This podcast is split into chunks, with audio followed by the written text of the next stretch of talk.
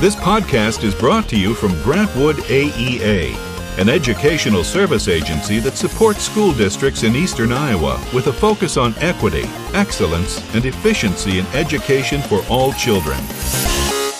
Welcome to episode fifty of the EdTech Takeout, the podcast that serves up bite-sized technology tips for teachers. My name is Jonathan Wiley, and this is the incredible Mindy Carney. Hello, we're here again, iTech. It is episode fifty. It seems like episode fifty. Seems fitting that we're iTech for fifty. Yeah. yeah. So we have two um, special, special guests. guests. Uh-huh. Are we going to finish each other's sentences for this whole thing? Uh, let's try not to. Okay. Why don't you tell us who the special guests are, Mindy? So we have um, Kristina Ishmael and Manuel Herrera, and they are both featured speakers this week at um, iTech. And so we pulled them in to share a little bit about their sessions and just, you know, what they do in education. So here they are.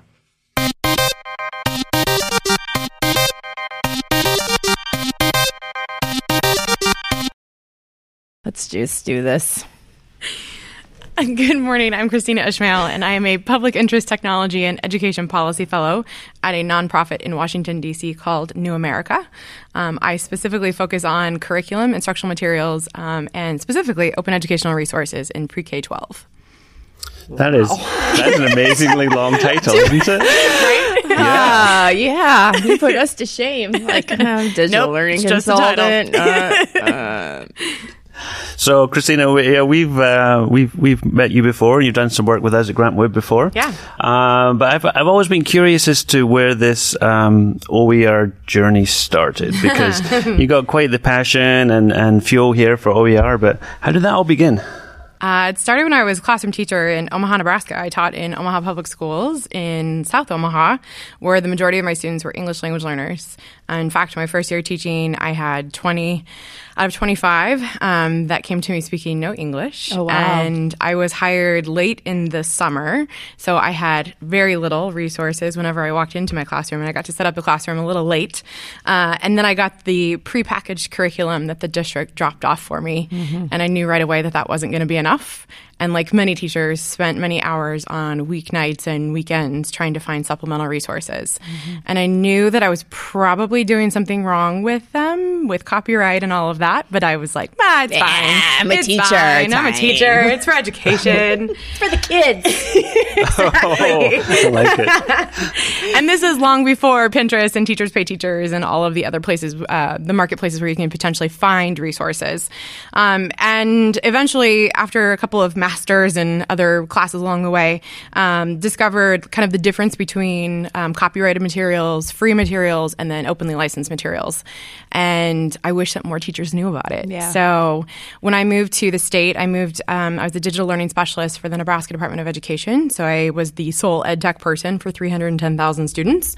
Wow. Um, wait, not, wait, that's wait. Not a big deal at all. three hundred ten thousand no. students. It's not a big deal. uh-huh. All two hundred forty-five public schools, the seventeen service agencies, and half of my work was internal, trying to teach my own staff at the state agency all about ed tech. Mm-hmm. Um, I brought G Suite to the government, which was kind of fun. Oh, mm. um, oh, do you have like a special badge for that? Or like, you get I a wish. Sticker that would be awesome. Or something? And then the other half was doing professional learning across the state. And that's when I really got started with um, the Nebraska Books Project, which was the idea that we teach state history, obviously in every state. Um, in fourth and eighth grade, we were using the same textbook, those poor eighth graders. Mm-hmm. And uh, we decided that it would be really cool to leverage something like iBooks Author for kids and teachers to be able to create their own content, um, particularly around Nebraska history and more local history, where they could work with their local historical societies and tell the stories. Mm-hmm. um, Uh, about Nebraska. And so that's where the Nebraska Books Project came in, and that kind of led to natural transition to conversations around copyright and Creative Commons licensing, how to cite sources, how to sure. attribute to authors or creators. And I have a really good friend of mine who lives in Saint Louis, um, Doctor Robert Dillon, who called me in January two thousand sixteen and said, all right, what's next for you? Mm-hmm. I said, what do you mean? Yeah. And he said, I recommended you for a fellowship with the U S Department of Education. Wow. Mm-hmm. And within four weeks, Does he I have was, that kind of pull? No, he, oh, he like he like, knew. Well, Bob's like, hey, you know, I recommended you for this position, and now you've got it. Right, so. right.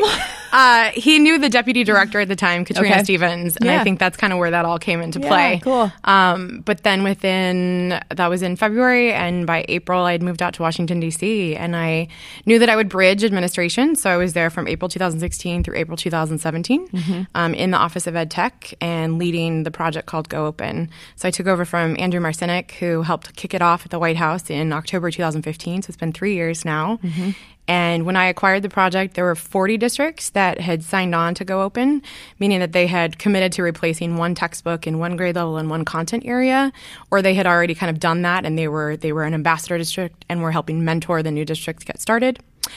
And there were fourteen states that had signed on as well to support this work. And then when I left in April two thousand seventeen, that had grown to one hundred ten districts yeah. and twenty states. And it just keeps growing from there. And the requirements are the same for that still, right? Yeah. Like one textbook, one grade yeah. level, right? Yeah, to, yeah, mm-hmm. to be officially recognized for Go Open, right. yeah. So my work now um, at New America, which in D C speak is a think tank, um, oh, yeah. I was, mm-hmm. yes, it's that's, very... That's, that's yeah, right. right.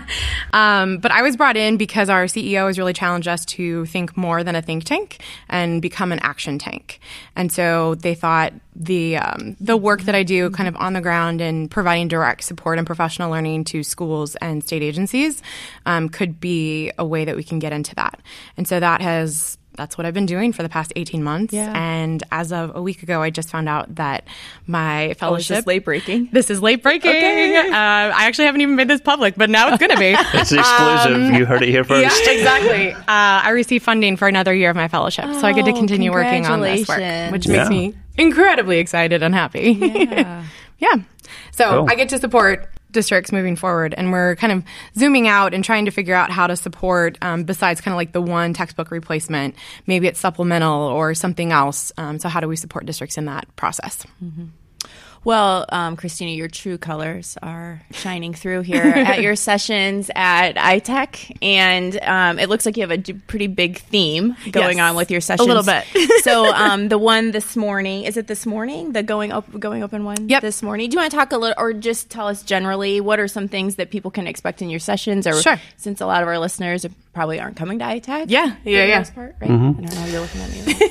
Could be. I mean, yeah, yeah. your yeah. first session is uh, the questions leaders always want to ask. Yeah. So I want to know what those questions are. Yeah, oh, well, yeah. so do I. Yeah. So I have it. This one is uh, feels more of a conversation rather than me doing any sort of presentation, and hopefully I can provide some answers for district leaders that are interested in this work. I think um, there are a lot of myths out there, which I know is another session that I'm doing tomorrow, but right. one of the myths is that this is free and this is going to save my district a significant amount of money, and I can just worry, like I don't have to worry about it being in my budget anymore.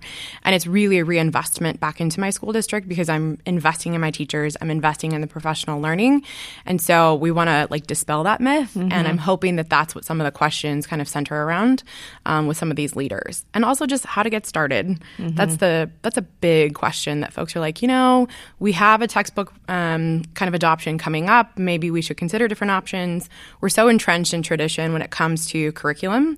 Um, we call up the publishers and we say, send us your new stuff, and it's all shiny, and um, we don't know that there are other options. O E R doesn't have a marketing budget. budget just mm-hmm. right my big mouth yeah, yeah.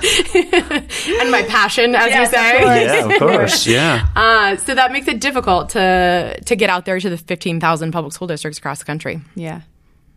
Well, in the wild wild west of O E R of resources, um, yes, yeah. Where would you go? I mean, where would you send teachers? Is there, because I think we're starting to kind of understand, at least we are as a team, kind yeah. of wrapping our brain around O E R, but we work primarily with teachers. Where do we send them to get started, or how do they get started? It's still very murky to me personally, sure, very sure. gray. Yeah. So I'm just wondering um, if I were talking to a teacher, what should I recommend, or what should I, what should the conversation be? Right.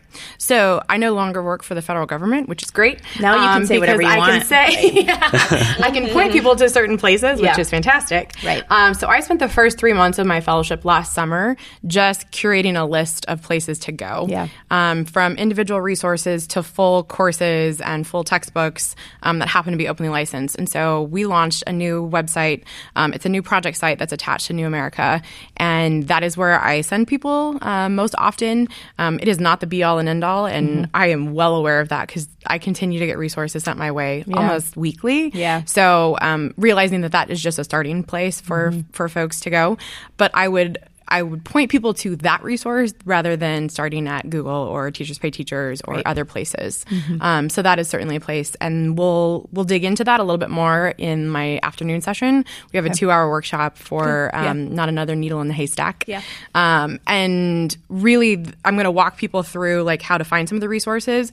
But for teachers to get started, uh, I really recommend thinking about a unit that they work on that they need maybe some supplemental resources, mm-hmm. that the curriculum they do have maybe isn't sufficient. And so they can start with one piece and then grow from there. Mm-hmm. All right. I'm, I'm going to put you on the spot here. Okay. I would I would ask Mindy the same question. This is question, funny because he hates it when I do this to him. So it's I interesting do, to true. me to watch that happen. But okay, no, let's play this game. You mentioned uh, Teacher Pay Teachers. Uh-huh. What? Yeah. Oh, boy. Uh, here we We're go. We're going to go there already. We're it's not, going I haven't already. even had my it's coffee so early yet. in the morning. Man. I'm just curious what you, what okay. you tell people about that. When you know, I mean, that's the first stop for a lot of people. They go there. Sure. So um, how do you have that conversation around that and O E R and how all that fits Teachers together? Teachers or leaders? Or all of the above? You choose. Yeah, you choose. Okay, I put you, you on the spot. You choose. Yeah. Um, so the big, one of the biggest questions that I get from district leaders is how do we guarantee that O E R is high quality? Um, and I think there are two things that we need to kind of parse out there. There's standards aligned and then there's high quality. Um, and those tend to be kind of lumped together often, particularly from publishing companies when they talk about O E R. Um, and so I want to make sure that people separate those two, first of all. And second of all, I think there are a lot of teachers that are using supplemental resources in their classrooms that they don't necessarily know are in their classrooms. And so that's kind of my pushback to mm-hmm. leaders is like, how do you know that the, the resources that your teachers did purchase from Teachers Pay Teachers um, are quality and they're using them in the classroom? So there's no way to really guarantee that. And so if it's more of a collective kind of approach with a team that's doing it at the district level and they've kind of curated the resources, then that's certainly going to be more helpful than just sending a teacher on to the wild, wild west of the internet and yeah. getting them started. Started, right? right. So, because every rose has its thorn. There you go. Um, so we, so that's my one thing. And I guess when I got into education, I did it because I believe that the children are the future. Yes. You know? Oh, yep. And yep. so I also believe that um, it shouldn't just stop within a classroom, and that I I shared a lot of the resources with my own team. Yeah. Um, but then it often stayed local and it stayed within my building. And I know that I was doing some really good stuff for yeah. my E L Ls in particular. Um, I was translating a lot of materials, didn't realize that that was technically a copyright infringement. Mm-hmm. Um, and it's fine. It's just those little things, it's too. Those little it's the things. little things that we don't even think about. Yep, right? Not at all. Yeah. Yep. Um, so for teachers, I... call me Pollyanna, but I believe that education is all about sharing. Yeah. And so um, I, I don't want to profit off of my fellow teachers. Yeah. So um, Lynn Kleinmeyer, who is obviously on our team, has been all over us in a good way about um, this like Creative Commons licensing yeah. that we should put on all of our stuff. Do you see that as something that teachers should be doing? Um, is it something that's an imp- – I mean, as they're starting to share, because we do want them to share. Do you want to talk a little bit about that too? Because yeah. I always think that's kind of a interesting conversation. Yeah, absolutely. So from looking, I'm going to zoom out national yep. level yep. Um, because I think it's important to kind of set the context here too. So the U S Department of Education in the Office of Ed Tech, we got this pushed through before the change of administration.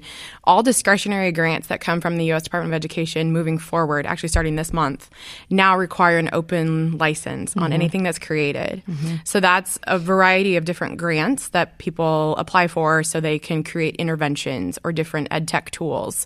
And previously, so these are taxpayer dollars that are paying for this. Right. Um, and previously, you could copyright that. And then they would turn around and sell that back to a district. So right. taxpayers were paying double. Mm-hmm. Um, and that's super frustrating when you sure. get in there and you start to see it and you're like, wait a minute, that's one hundred dollars a kid. What yeah. are you talking about? Yeah. yeah. Plus, taxpayers have already paid for it. Mm-hmm. Um, so the Department of Ed, as well as the State Department, the Department of Labor, and certain grants that they do all have an open license requirement, which I really love because I think it is kind of paying it forward. Mm-hmm. Um, so then we started to see some of that at the state level. So Washington State now has that requirement on things that are created in their Department of Education and other agencies as well. So anything that's created by their employees or contractors or teachers they have come together, it all has to be Creative Commons licensed to be able to pay, pay it forward. Mm-hmm. So I think the same thing for teachers. Yeah. We create a lot of things, but we don't realize that we copyright, like it's automatically copyrighted when we create things. Um, and that's why Creative Commons was started in the mm-hmm. early two thousands. two thousands was that it gave permission to not only to creators, but to the people to use the different things that are created without having to go, hey, can I use can I borrow your resources? This or remix it or whatever, yep. Right? Yeah. And I think the next level of all of this is to really start to push that for um, student creation and what can we do with student-created um, projects and kind of that intersection of creativity and copyright. How can we have that conversation with kids? Yeah. Yeah, because I think, you know, the teachers have to set that as a almost like a role model for the kids because sure. There's more and more kids that are, I mean, we, we get emails about it quite a lot. It's like, I've got kids who want to start a YouTube channel yeah. or I've got kids who want to do this. Yeah, and, yeah, and it's like they want right. to be out there and sharing yeah. and doing their stuff so early these days that, um, yeah, they need to realize some of those copyright issues and, and, and, and that their content should be protected too. Sure. Mm-hmm. Yeah. Well, Kristina, thanks for coming. Do you have anything else that you wanted to share, Kristina? Or oh, I do. Yeah, actually, okay, yeah, see, sorry. I knew you would. See, I, knew you I would. do. I do. Um, so I've been working with I S T E, the International Society for Technology and Education. I TEC is a state affiliate of I S T E uh, for the past year. Um, so Richard Collada was the former director of the Office of Ed Tech. So he's their new C E O um, and president. And then their chief learning officer is my former director from the Office of Ed Tech, Joseph South. So they kind of helped launch Go Open, and they have some sure. understanding of O E R. Mm-hmm. But we also wanted to see um, what that would mean for I S T E to kind of mm. start to talk about O E R. Yeah. Um, and so we started to have that conversation about a year ago. And last Tuesday, we oh released... Oh my gosh, you keep like... I know, new things. One new after things. the other. Okay, what um, else? Last Tuesday, we released two new papers. Um, one that covers kind of a reflection and recommendations after Joseph and I um, worked on Go Open. So looking at the national movement and then recommendations moving forward. And then we have another paper that is kind of more of a research paper that mm-hmm. looks at four different focus areas that we think can really help for sustainability purposes. Nice. Um, so it looks at policy at the state and local level, as well as mentoring and support structures, what mentoring between districts, but then what kind of systemic support structures need to be in place for this to continue so that when the one O E R champion leaves, that it can continue. Yeah. Um, a research agenda, because there's not a lot of research on this in pre-K twelve, unfortunately, mm-hmm. and we have a lot of room to grow on that area. Yeah. So um, there's more in higher education, but we've certainly discussed some questions that we could look at in pre-K twelve implementation. And then finally, what does sustainability look like? What are some different models that can make this happen? Whether it's Liberty Public Schools in Liberty, Missouri, the way that they've reallocated the funding, um, they offer a three-year kind of um, process to their teachers. They give them the option, and the teachers as a team have to decide on how they'll spend the money that they would have spent on the textbooks. Yeah. So it includes professional learning. It includes sure. traveling to conferences. Because teachers know how to spend the money the right way. yeah. It's actually interesting right? to yeah, see Jeanette, right. Jeanette Westfall, their um, curriculum director, has said sometimes they just can't spend the money. And it's so interesting to yeah. see um, how they end up we allocating that. You know how to shell out the funding. pennies, right? Yeah. Like you just like hold on to it and you only spend it on what exactly. you know. You'll get like, the most we'll the hotel of. room. Yeah. No, we, we will sleep four to a room if we yeah. have to. So that is the the separate paper is kind of those four areas, and we highlight three different districts, including Liberty Public Schools, Garnet Valley Public Schools outside of Philadelphia, and Broken Arrow Public Schools, which is actually where I'm headed on Wednesday after okay. we're done here. Yeah. Um, they're having a Go Open Regional Summit on Thursday, nice. so I'm excited about that. So I S T E released, um, I S T E and New America, these were co-authored. Um, we have them on both websites. And we also released a video playlist. This oh. has previously never existed either. So we have state and district leaders talking about implementation and what this looks like. And so mm-hmm. there's eleven different videos addressing, you know, like one specific question, you know, what are teachers' perceptions on using these types of resources? And so that all went live last week. And I'm really excited that I S T E yeah. has, they've added a page to their nice. website that talks about O E R. Check that out. Yeah, um, take a look at it. Yeah, mm-hmm. so we're excited about that to continue to see that kind of grow. It's a great partnership to have. I think it that's is, exactly yeah. the people you want to be need, right? tied so. in with, I think. Yeah, no, they've been great to work with. Sure. So. All right. Well, thanks for coming on. Of course. Thank you it for having me. It was good to see you again. Yeah. Yeah. Good luck yeah. with all your sessions. Oh, thank yeah. you. yeah.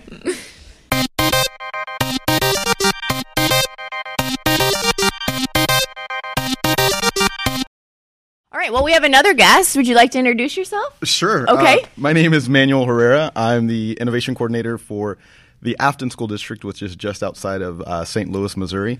Uh, I'm also the communications and design lead for Connected Learning. It's a local nonprofit there in Saint Louis.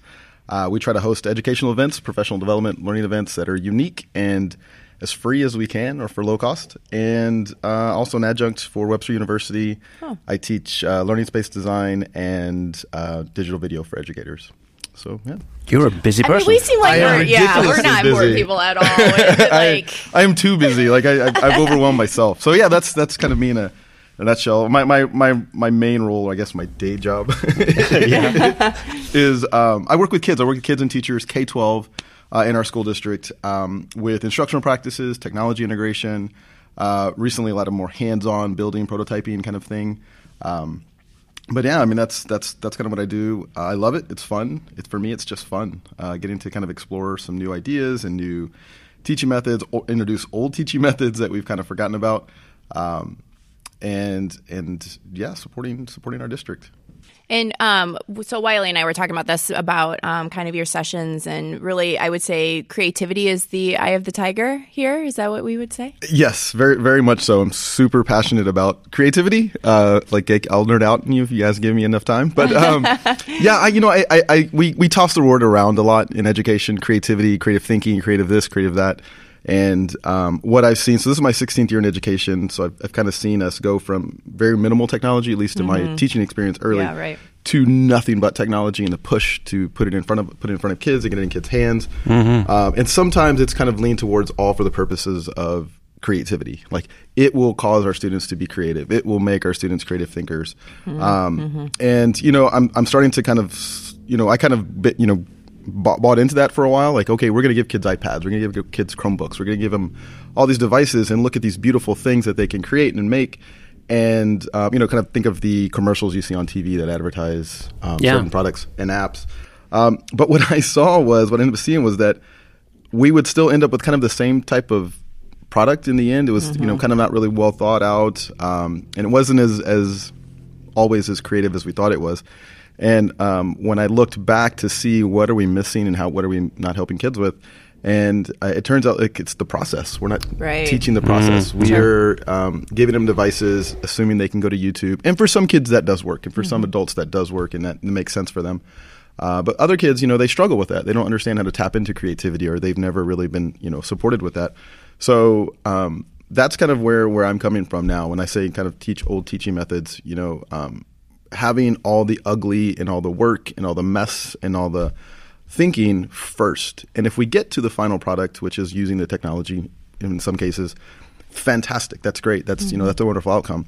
But in the end, if, if they never get to that, but look at all this, these, um, you know, thinking practices or, or, or methods that we've taught them, how to brainstorm, how to iterate, how to do um, all of this ugly first, in hopes that the next project gets a little bit quicker, a little faster, yeah, and kind sure. of kind of build some fluency, creative fluency, I guess you will, um, with that. Uh, we just always seem to focus so much on the technology. Like we have an iPad, mm-hmm. we're gonna, or we have yeah. a Chromebook. It's an automatic, right? Right. right. Like, we're yeah. gonna make mm-hmm. videos, and so also in that um, purpose, identifying purpose for kids. You know, we in the end we will, um, and I guess I'm speaking from my experience. I don't mean to kind of blanket statement that, but.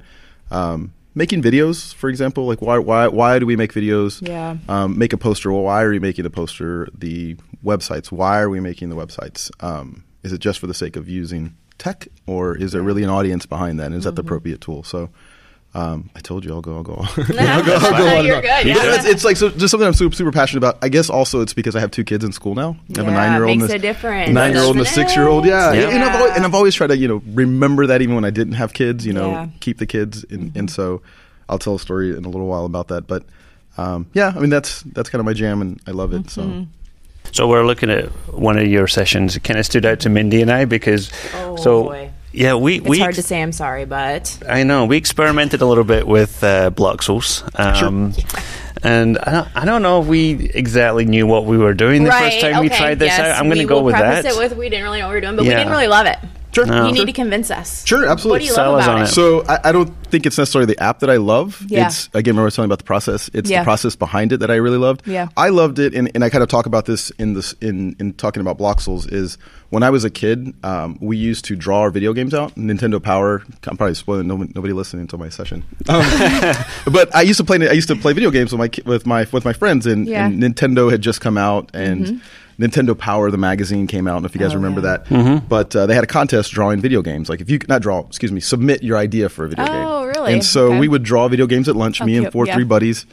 And, you know, we loved it. And and what I noticed was that we each loved something about video game design. Like, uh-huh. I could care less about gameplay, but I was for sure, like, it's got to look good. Like, yeah. it's got to, like, right. yeah. the art has to look great. You yeah. know, and so some kids were involved in strategy. And so um, we we never were able to create a video game because we didn't have the skills to do that, or mm-hmm. the technology, or I guess support, or whatever, what do you want to call it? Um, and so, I don't know, it's been about five or six years. Um, I went to a conference and met Robin Rath. He's the C E O for Bloxels, one of the co-founders. Okay. okay. And he was showing me this. Oh, geez, don't t- don't tell him to listen to this podcast after we just got that same. No, no, no, no, it's totally fine. Oh, yeah, no. Everybody, everybody has, like, you know, we all have, like, totally fine. Friends so are I'm you? here to convince oh, no. you, right? Uh. So I, I went and talked to him. He showed me what he was, he was um, kind of his company had created, uh, Pixel Press, and they were these, these this graph paper that had like little scribbles on it. Uh-huh. And um, he was showing it to me, and I was like, oh my God, it's a video game.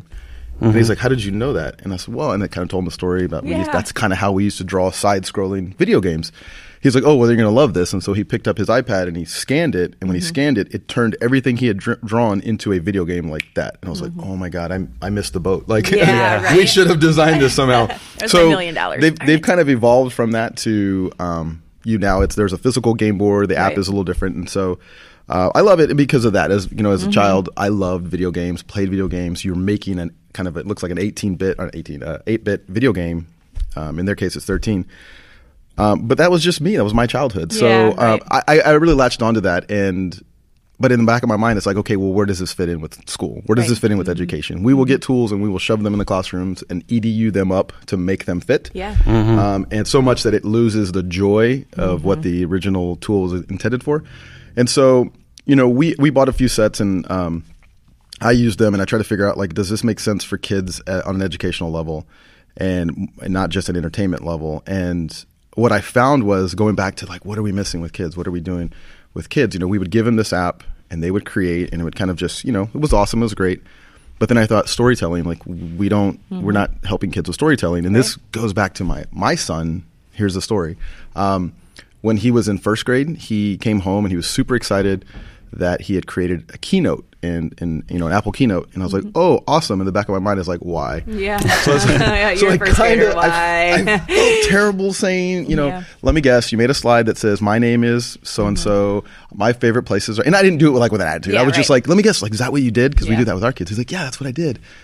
I was like, awesome. And, and in my mind, it's like, why didn't we teach him how to tell a story from start to finish? Yeah, right. You know, why don't we teach him how to tell a story of his day, a story of his life, a story mm-hmm. of an event? Mm-hmm. Um, because you know how many pow- PowerPoints or keynotes he's going to make by the time he's in high school. Like, yeah. is it really important yeah. that we teach him that young um, to, you know, click drop-down menus? It's, for me, yeah. it's like the storytelling piece. And so um, that's where Bloxels was, was like kind of the PowerPoint. It's mm-hmm. That's great. It's awesome. But now I can help use it to help kids tell stories, to kids yeah, um, retell stories, mm-hmm. historical events. Um, we stretch it a little bit sometimes with some of the content because it, you know, it doesn't necessarily fit nice and snug um, when we introduce it. But but history, E L A, it, it fits great because mm-hmm. kids can use that as a presentation option. Sure, um, we've done that before um, to retell something they've already learned. I never use it, at least in our case, we never use it to teach content. Yeah, um, we use it as a just kind of a presentation tool. Mm-hmm. So and then once they do that, you know, we help them with the process, storyboarding, drafting up. Um, whatchamacallit, uh, dialogue within the characters. The oh, characters, sure. do they make sense? Do they connect?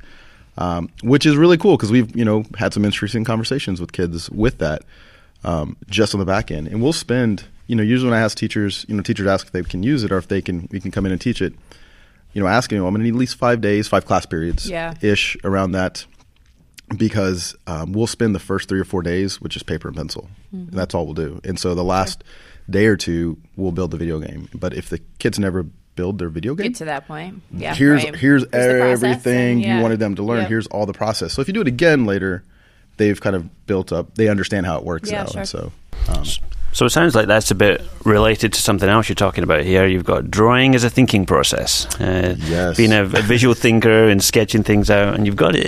It's more than sketchnoting. It is. Why it is, is it more than sketchnoting? Because you know I've. I've drawn my entire life. I've just been a kid who's doodled and drawn um, anything and everything in class, gotten in trouble the whole bit.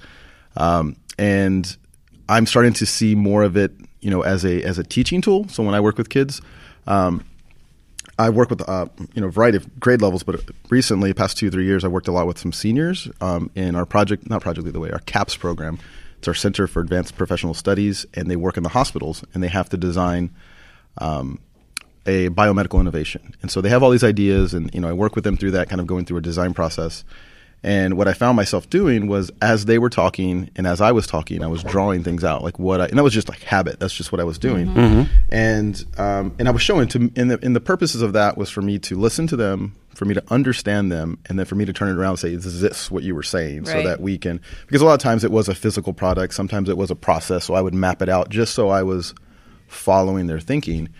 And then and then I would notice the kids would do it back to me eventually. Oh, like it was yeah, kind of like cool. a modeling. They kind of just did it. I never said, hey, we're going to do drawing today. You know, it was, yeah. just, it was just a natural. And the more I worked with the kid, those high school kids, the more I realized, like, wow, like some of these guys needed this. Like they needed mm-hmm. this like way of communicating with each other, way of expressing themselves, way of working through problems. And so um, this was kind of right as, I guess, sketchnoting was kind of becoming popular sure. and kind of becoming the new term. And I love it. I do it. I, it's a beautiful thing, and um, I think it's awesome. But I think I'm, I, I think sometimes when I mention drawing, um, any kind of drawing in schools or any kind of doodling, it gets lumped in with sketchnoting sometimes. Mm-hmm. I know mm-hmm. I've, I've done sessions before where I didn't mention um, sketchnoting. I just said something about drawing, and people would come in like, oh, I can't wait to learn how to sketchnote. Right. Like, well, mm-hmm. I'm not going to teach you how to sketchnote. I'm going to teach you how to think and draw and kind of sure. express yourself for those purposes of communicating and sharing. And so that's why we've added, we've kind of since added that title, uh, or adding sketchnoting, just because I think it's more than that. And I think sketchnoting is, is fantastic and great, um, but I think it's um, sometimes we can get caught up in the art um, of it. And so I want to just at least kind of, there's value in that, but there's also value in just uh, original ideas and drawing original mm-hmm. thinking and drawing problem solving, rather than like if somebody was sketchnoting this podcast. Yeah, th- that's they're listening to us, right. and they're listening sure. for yeah. the purposes of, of you know retaining that information or recalling that information. I like that, because I mean I can get on board with that. I feel like because you're always you, like I can't draw. Exactly. That, that is why. Well, like, yeah, that's what and, he says, and I you can't s- draw. You see those sketch notes on Twitter and for yeah. social media, and you think, oh, it would take me forever to do that. Sure. And it's like yeah. people do that during. And it like, has to be useful to you. So yeah, right, something exactly. like that wouldn't be useful to you anyway exactly, because yeah. you right, so would have lost everything. That's you know? What I don't want to miss. Like right. I, I don't want it to miss. Like you could value drawing, but if you think of drawing as just sketchnoting, mm-hmm. you know you might you know might not do it. And, and I still have people come in my session that are like, yeah, you're going to show me how to sketchnote. I, I'm not good at drawing, mm-hmm. like, but it's it's not it's not. Well, I'm not going to teach you how to draw. I mean, I can if you want to, right. but yeah. we're, we're not going to do that today. Right. Um, so yeah, it is. It, sketchnoting is valuable to to certain students or, or to students and teachers, but I think there's also this idea of kind of visually thinking, um, you know, visual thinking. So. Right. So this is an interesting segue because Amber Bridge, who's on our team and is also a featured speaker for I T E C um, this week, she said to me, "You need to ask about Google Drawings because I hate Google Drawings. Yep. I hate Google Drawings. And I need a total eclipse of the heart, apparently." Um, because she said, because I love slides. I love slides. and But I don't understand why um, to share about Google Drawings when I can do Google Slides. I'm going to put you under pressure here. Yeah. No. Well, here's a little story that I have to tell. Um, that was my lyric. Nobody got it. Thanks. Um, some Beastie Boys. Uh, that was eighties. So anyways, here's a little story I got to tell about uh, Google Drawing you know so well. Um, so Google Drawing is awesome. Uh, I love it because it's, it's again, it's part of kind of, the, it's a, what you can create with it. It's, right. it really, it's really depends on what you create with okay. it. And um, I've learned that it's a, it's an awesome like graphic art tool okay. that you can create um beautiful graphics with it, essentially. And where this started was um, my classroom had, or the, cl- the room that I was in used to have a poster printer, and uh, we can print huge posters, thirty-six inches right. by the length of the room. And so I would have kids come in and bring me their posters, and they were terrible. I mean, they were the high school kids, they were terrible. They sure. looked like the posters when we were in high school. Like at some point, these have to change. Like they can't look the same. Yeah, right. And so I was looking for something that kids could use and kids could create original art with. Yes, I know there's Canva. I love Canva. It's great. It's fantastic. But I like also teaching kids how to build things from scratch yeah, for themselves okay. and yep. for the audience. Mm-hmm. And so um, you still haven't told me why I should do it over slides. Well, I'm getting, come I'm getting, on. I'm getting there. Come on. I'm getting there. So you're trying to come up with your argument. No, in I, your I, head. this is my this is my argument. I trust me. So, so in the end, uh, well, it also depends. Well, I can also defend slides because the slide's okay. always the, the appropriate tool. Okay. Um, So we we have this graphic, and kids, kids can create graphics. Um, we talked about sketching, drawing, everything yes, out. And right. so what I found was that you can take those drawings and put them into Google Drawing okay. and then use Google Drawing on top of that oh, nice. to create the sure. recreate the drawing. Um, I could just show you examples, but for visual, this isn't yeah, going to work. Yeah, no, you um, have to tell. You know, uh, it's so, hard, huh? No, no, no, it's, it's fantastic. So what you can do in the end is you can create vector art. And vector okay. art is art that can be scaled to any size. And right. so once kids have kind of learned that process and have created original art from their from scratch, not mm-hmm. using a template like uh-huh. in Slides. Slides um, isn't a template. Slides is a blank. It, it's it, a how, blank who, slide. How many kids do you know use blank templates? I, well, none, none. Okay. They all they all go for the they all go the slides. There are it's, no templates and drawings. That's true, though. That is I mean, true. Yeah. yeah. Okay. So you end up with this graphic. You end up all with right. a graphic that's all that's right. wonderful. And so from there, there's multiple uses. So say okay. you're you're putting together a campaign for. Um, you know, a, an election campaign for high school or whatever. So kids can create original graphics. They've now created it on this canvas, but it's a vector art, so they can mm-hmm. actually scale it to be as big as they sure. want and then print it so that's not all pixelated and stretched out and ugly. Right. Um, kids can take original artwork and then create vector art with their draw- from their dr- actual drawing to this vector art, and I can show you an example. And now they have that, that they can make stickers, they can print yeah, T-shirts, sure. they can um, mm-hmm. print campaign posters and, I mean, campaign like banners. Sure. Um, We've had kids where they've created filters, faux filters, because some school districts block um, social media, some oh. social media. So you can create faux filters. Okay, um, I'll play that game. And stickers. So I'll play that game. We, I like that. That's we, fun. So for you know back to school events, you can have yeah. something set up and kids can put uh, create those. Um, but slides okay. and drawing are two different things. They're, you know, did you know the drawing tools are all in Slides? So you can still use drawing slides if you want to. I know. That's what I'm saying. Oh, I use just, only drawing in Slides. It's the same I use thing. that it's, all the time. I know. That's where. See, I oh, told well, I just you do it. Were, I just yeah. do it separately because if I go design a graphic uh, or a logo or a, um, an icon, I'm not going to go yeah. into Slides. And do I do it. it in Slides. Oh, I just do it in drawing. Oh, well, you know, well, you know. Okay, well, agree. Well, then we're on the same page. We're That's on the same right. thing. We we see the value in the tools. How's that? Yes, the drawing okay. tools. Okay. The drawing tools. All right, um, all right, all right. So let's. Uh, well, this is good. This is yeah, good. I it's it. a healthy conversation. Yeah. Good. Let's beat it. Let's let's beat it. Let's do that. Um, and move on to like your last session on Tuesday, which I think is okay. a very clever title. Yeah. Here is uh, oh, yeah. a process, a hack, and a tool. Walk into a classroom. Explain it. Uh, it. It's a great title. I love when people. People come and they like I'm like you just came you have no idea like this it's is happy hour what that has been done before in one of my sessions. Um, so it's kind of everything I've talked about lumped into a session. Like it's almost mm-hmm. like if you miss any of my sessions, I'm going to get you in this last one. Yeah, right. Um, it, it is about it is about the process, and it's three ways that I've I've I do this with kids and how I do this with teachers, um, and. The hack is what is the first the process process design mm-hmm. process. Like, are we designing things for kids? Because we ask kids to design all the time, from like posters, videos, sure. everything. It's it's design, but we don't teach them the process of that. We just say, here's your device. I mean, num- number of time, numerous times, kids come to me with their Chromebooks like this, and they're like, Mister Herrera, I got to make a video. Yeah. Like, well, why, that's, this this should not be your step one, like mm-hmm. grabbing this device and giving it to me.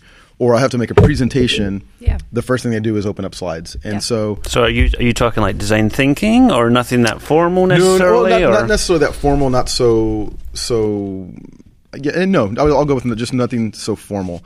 Um, it's understanding simple things in design. Um, and not just aesthetics. I'm not just thinking aesthetics. It's mm-hmm. more of like, I'm going to make a presentation for this class. Well, is the presentation the right tool for your audience? Mm-hmm. Right. Who mm-hmm. are you going to present this to? Who are yeah. you showing to this to? So I have a teacher. Yeah. Uh, I have teachers in the past that, hey, we're going to we're going to create a website. Can you help my kids create a website? Why right. are we creating Why a website? So yeah. Yeah. by going through all the thinking and, and, and drafting out everything we're going to do and the ideas we have, that should determine the tool. So I help sure. kids with that.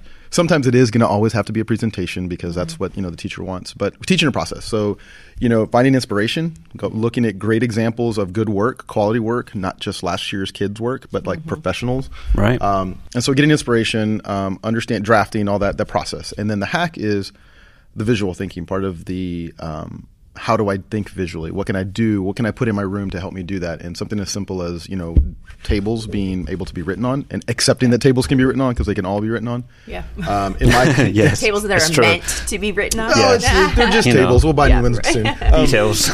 the in, in my classroom, we purchased um, these huge shower board panels. Yeah, and, right. and held them up with industrial strength Velcro. Well, because you were like hang out with Bob Dylan all the time, I was, right? Bob yeah. Dylan. And, and, and, you know, the kind of the, the brain behind that was, was Rebecca Hare. I mean, yeah, she's, she's amazing, amazing. Absolutely amazing. And yeah. that was going through the design process with her to design that room yeah. is kind of like my inspiration, kind of what moving forward, like yeah. how I how I approach kids and how I approach um, what they're doing. And so that's the hack. And then yeah. the, the tool is um, we ask kids to prototype a lot in some of our classes, yeah. science classes, you know, anatomy classes, um, and some of our um, other classes. And but we don't teach kids building methods, simple mm-hmm. building methods where they can do that. Um, I get kids that – so we have some of those tools in my room.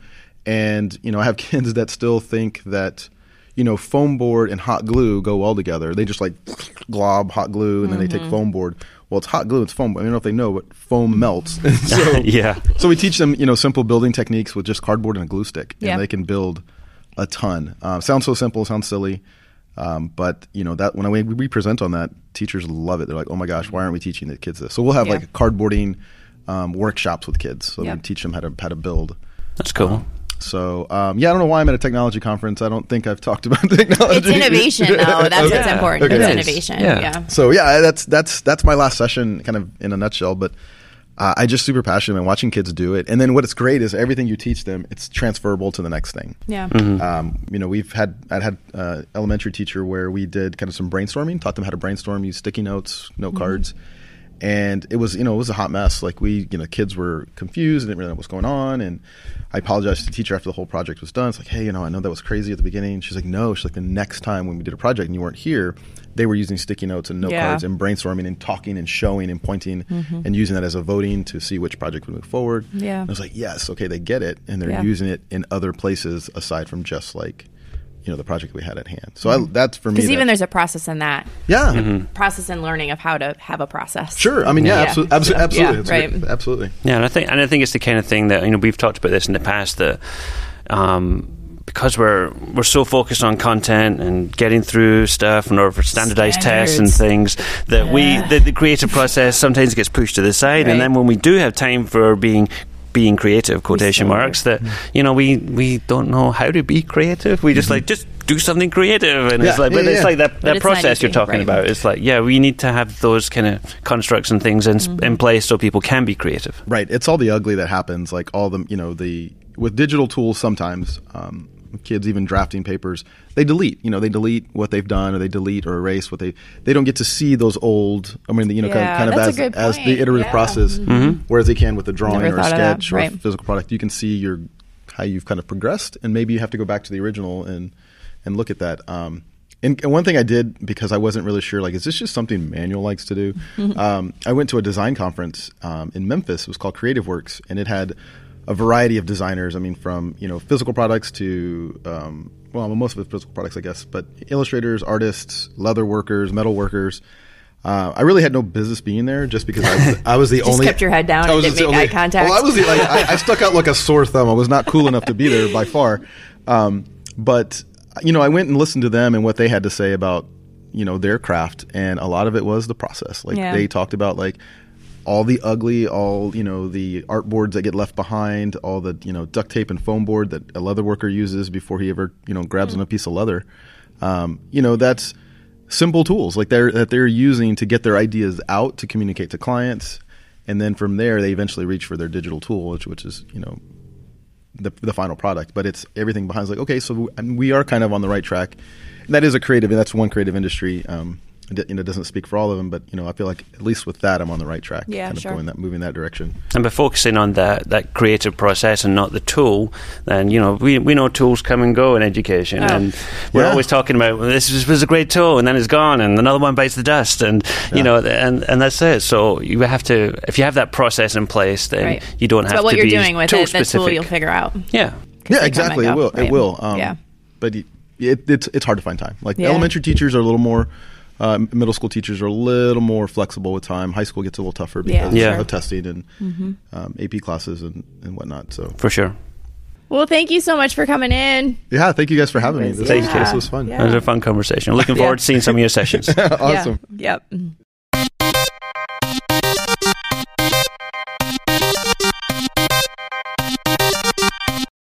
All right. So um, a little bit about us, I guess. So you're busy today. Today, what I, do you have got a, going on? I have a couple of presentations yeah. today. Um, so we had the podcast this morning, and I'm also doing next generation green screen classrooms. Yeah, I feel like um, there's the whole idea that I think we've had green screen around long enough now that people know how to do green screen. So I'm not teaching people right. how to do they green screen. They've got the weather forecast down. They've got that weather forecast yeah, down. Got it nailed. Yeah, mm-hmm. although. Sure. yeah, maybe I won't say, but yeah, I am actually starting with a weather forecast. Oh, jeez. But just to show how uh, a, a really yes. good example of one, and unpack it and say why it's a good example. But, oh, that's good. But that's thinking, a good idea. Thinking about, you know, what else can you do apart from a weather forecast is where yeah. we're going, basically, and thinking about creative and inc- exciting ways to use green screen. So I'm going to bring in some of the stuff we did at I S T E, yeah. as well as some awesome things I've seen other teachers do on the internet. Yeah. So uh, that will oh, be... Oh, the wild, wild west of the internet. The wild, wild west of the internet, yes. But there's some great examples out there. Yeah, for sure. Also going to talk Canva and Adobe Spark Post in yeah. my Easy Graphic Design for Teachers. Yeah. And so we had Manuel talk about uh, Google Drawings and graphics and things like that, and yeah. how it's important to start from scratch. Mm-hmm. I'll be telling people how it's to important use templates. to use templates. Just yeah. to get started. Yeah, no, I mean, right. It's kind of like a, an absolute beginner session. I think if you're an absolute beginner, starting from scratch can be a little intimidating. It's a little overwhelming, sure. But if you've done the template stuff before, and yeah, I mean, in Canva, you can strip out as much of the template yeah. you don't want to use and throw it away and bring in your own stuff. So there's the opportunity to be as creative as you want. Yeah, I agree. So we're going to do flyers and posters and uh, banners and social media graphics and whatever else we can get people to try on that day. Good.